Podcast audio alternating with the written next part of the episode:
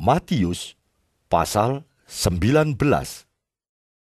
Setelah Yesus selesai dengan pengajarannya itu, berangkatlah ia dari Galilea dan tiba di daerah Yudea yang di seberang sungai Yordan. Orang banyak berbondong-bondong mengikuti dia, dan ia pun menyembuhkan mereka di sana. Maka datanglah orang-orang Farisi kepadanya untuk mencobai dia. Mereka bertanya, Apakah diperbolehkan orang menceraikan istrinya dengan alasan apa saja? Jawab Yesus, Tidakkah kamu baca bahwa Ia yang menciptakan manusia sejak semula menjadikan mereka laki-laki dan perempuan? Dan firman-Nya, Sebab itu, laki-laki akan meninggalkan ayah dan ibunya dan bersatu dengan istrinya, sehingga keduanya itu menjadi satu daging. Demikianlah mereka bukan lagi dua, melainkan satu. Karena itu, apa yang telah dipersatukan Allah tidak boleh diceraikan manusia. kata mereka kepadanya, Jika demikian, apakah sebabnya Musa memerintahkan untuk memberikan surat cerai jika orang menceraikan istrinya? kata Yesus kepada mereka, Karena ketegaran hatimu, Musa mengizinkan kamu menceraikan istrimu, tetapi sejak semula tidaklah demikian. Tetapi aku berkata kepadamu, barang siapa menceraikan istrinya, kecuali karena jina, lalu kawin dengan perempuan lain, ia berbuat jina. Murid-murid itu berkata kepadanya, Jika demikian halnya hubungan antara suami dan istri, lebih baik jangan kawin. akan tetapi ia berkata kepada mereka, Tidak semua orang dapat mengerti perkataan itu. Hanya mereka yang dikaruniai saja. Ada orang yang tidak dapat kawin karena ia memang lahir demikian dari rahim ibunya. Dan ada orang yang dijadikan demikian oleh orang lain, dan ada orang yang membuat dirinya demikian karena kemauannya sendiri oleh karena kerajaan sorga. Siapa yang dapat mengerti, hendaklah ia mengerti. Lalu orang membawa anak-anak kecil kepada Yesus, supaya ia meletakkan tangannya atas mereka dan mendoakan mereka. Akan tetapi murid-muridnya memarahi orang-orang itu. Tetapi Yesus berkata, Biarkanlah anak-anak itu.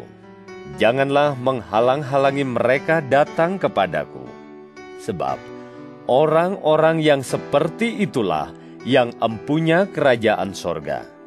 Lalu ia meletakkan tangannya atas mereka, dan kemudian ia berangkat dari situ. Ada seorang datang kepada Yesus dan berkata, Guru, perbuatan baik apakah yang harus kuperbuat untuk memperoleh hidup yang kekal? Jawab Yesus, Apakah sebabnya engkau bertanya kepadaku tentang apa yang baik? Hanya satu yang baik. Tetapi, jikalau engkau ingin masuk ke dalam hidup, turutilah segala perintah Allah. Kata orang itu kepadanya. Perintah yang mana? Kata Yesus, Jangan membunuh, jangan berzina, jangan mencuri, jangan mengucapkan saksi dusta. Hormatilah ayahmu dan ibumu, dan kasihilah sesamamu manusia seperti dirimu sendiri. kata orang muda itu kepadanya. Semuanya itu telah kuturuti, apalagi yang masih kurang? Kata Yesus kepadanya, Jikalau engkau hendak sempurna, pergilah, jualah segala milikmu, dan berikanlah itu kepada orang-orang miskin, maka engkau akan beroleh harta di sorga. Kemudian datanglah kemari dan ikutlah aku. Ketika orang muda itu mendengar perkataan itu, pergilah ia dengan sedih, sebab banyak hartanya. Yesus berkata kepada murid-muridnya, Aku berkata kepadamu, sesungguhnya Sukar sekali bagi seorang kaya untuk masuk ke dalam kerajaan sorga. Sekali lagi, aku berkata kepadamu, lebih mudah seekor unta masuk melalui lobang jarum daripada seorang kaya masuk ke dalam kerajaan Allah. Ketika murid-murid mendengar itu, sangat gemparlah mereka dan berkata, Jika demikian, siapakah yang dapat diselamatkan? Yesus memandang mereka dan berkata, Bagi manusia, hal ini tidak mungkin. Tetapi bagi Allah, segala sesuatu mungkin. Lalu Petrus menjawab dan berkata kepada Yesus, Kami ini telah meninggalkan segala sesuatu dan mengikut engkau. Jadi, apakah yang akan kami peroleh? Kata Yesus kepada mereka, Aku berkata kepadamu, sesungguhnya pada waktu penciptaan kembali, apabila anak manusia bersemayam di tahta kemuliaannya, kamu yang telah mengikut aku akan duduk juga di atas dua belas tahta untuk menghakimi kedua belas suku Israel. Dan setiap orang yang karena namaku meninggalkan rumahnya, saudaranya laki-laki atau saudaranya perempuan, bapak atau ibunya, anak-anak atau ladangnya, akan menerima kembali seratus kali lipat dan akan memperoleh hidup yang kekal.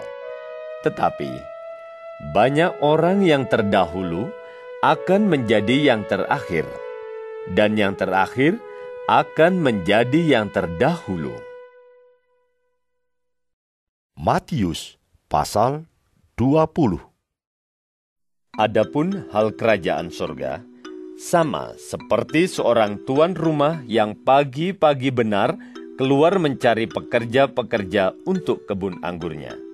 Setelah ia sepakat dengan pekerja-pekerja itu mengenai upah sedinar sehari, ia menyuruh mereka ke kebun anggurnya. Kira-kira pukul sembilan pagi ia keluar pula, dan dilihatnya ada lagi orang-orang lain menganggur di pasar. Katanya kepada mereka, Pergi jugalah kamu ke kebun anggurku, dan apa yang pantas akan kuberikan kepadamu.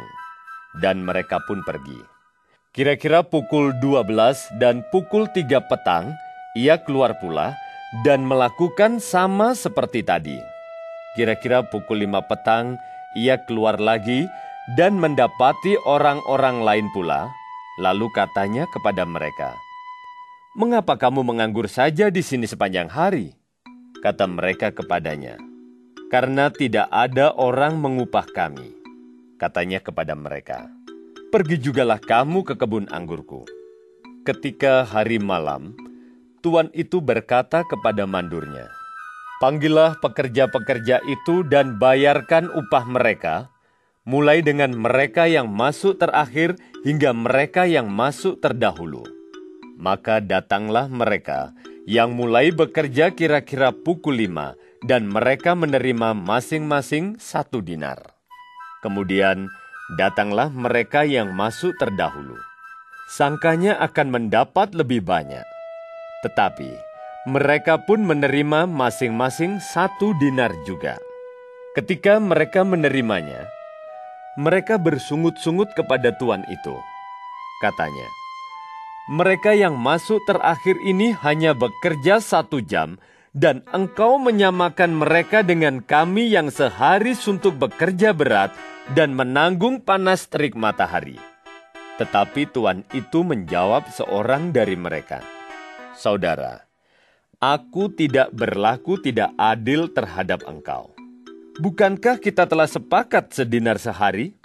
Ambillah bagianmu dan pergilah Aku mau memberikan kepada orang yang masuk terakhir ini sama seperti kepadamu.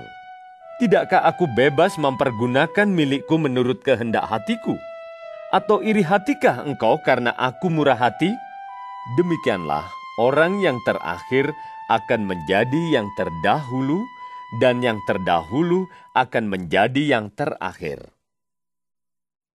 Ketika Yesus akan pergi ke Yerusalem, ia memanggil kedua belas muridnya tersendiri dan berkata kepada mereka di tengah jalan, Sekarang kita pergi ke Yerusalem. Dan anak manusia akan diserahkan kepada imam-imam kepala dan ahli-ahli Taurat, dan mereka akan menjatuhi dia hukuman mati. Dan mereka akan menyerahkan dia kepada bangsa-bangsa yang tidak mengenal Allah, supaya ia diolok-olokkan, disesah, dan disalibkan, dan pada hari ketiga ia akan dibangkitkan. Maka datanglah ibu anak-anak Zebedeus serta anak-anaknya itu kepada Yesus, lalu sujud di hadapannya untuk meminta sesuatu kepadanya. Kata Yesus, Apa yang kau kehendaki? jawabnya, Berilah perintah, supaya kedua anakku ini boleh duduk kelak di dalam kerajaanmu, yang seorang di sebelah kananmu, dan yang seorang lagi di sebelah kirimu. tetapi Yesus menjawab, katanya, Kamu tidak tahu apa yang kamu minta. Dapatkah kamu meminum cawan yang harus kuminum? kata mereka kepadanya. Kami dapat. Yesus berkata kepada mereka, Cawanku memang akan kamu minum. Tetapi hal duduk di sebelah kananku atau di sebelah kiriku, aku tidak berhak memberikannya. Itu akan diberikan kepada orang-orang bagi siapa Bapakku telah menyediakannya. Mendengar itu, marahlah ke sepuluh murid yang lain kepada kedua saudara itu. Tetapi Yesus memanggil mereka, lalu berkata, Kamu tahu bahwa pemerintah-pemerintah bangsa-bangsa memerintah rakyatnya dengan tangan besi, dan pembesar-pembesar menjalankan kuasanya dengan keras atas mereka. Tidaklah demikian di antara kamu. Barang siapa ingin menjadi besar di antara kamu, hendaklah ia menjadi pelayanmu, dan barang siapa ingin menjadi terkemuka di antara kamu, hendaklah ia menjadi hambamu. Sama seperti anak manusia datang bukan untuk dilayani, melainkan untuk melayani dan untuk memberikan nyawanya menjadi tebusan bagi banyak orang. Dan ketika Yesus dan murid-muridnya keluar dari Yeriko, orang banyak berbondong-bondong mengikuti dia. Ada dua orang buta yang duduk di pinggir jalan mendengar bahwa Yesus lewat, lalu mereka berseru, Tuhan, anak Daud, kasihanilah kami. Tetapi orang banyak itu menegur mereka supaya mereka diam. Namun mereka makin keras berseru, katanya,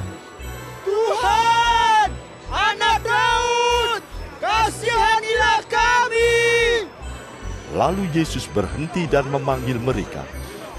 Ia berkata, Apa yang kamu kehendaki supaya aku perbuat bagimu? jawab mereka, Tuhan, supaya mata kami dapat melihat. maka tergeraklah hati Yesus oleh belas kasihan. Lalu ia menjamah mata mereka, dan seketika itu juga mereka melihat lalu mengikuti dia.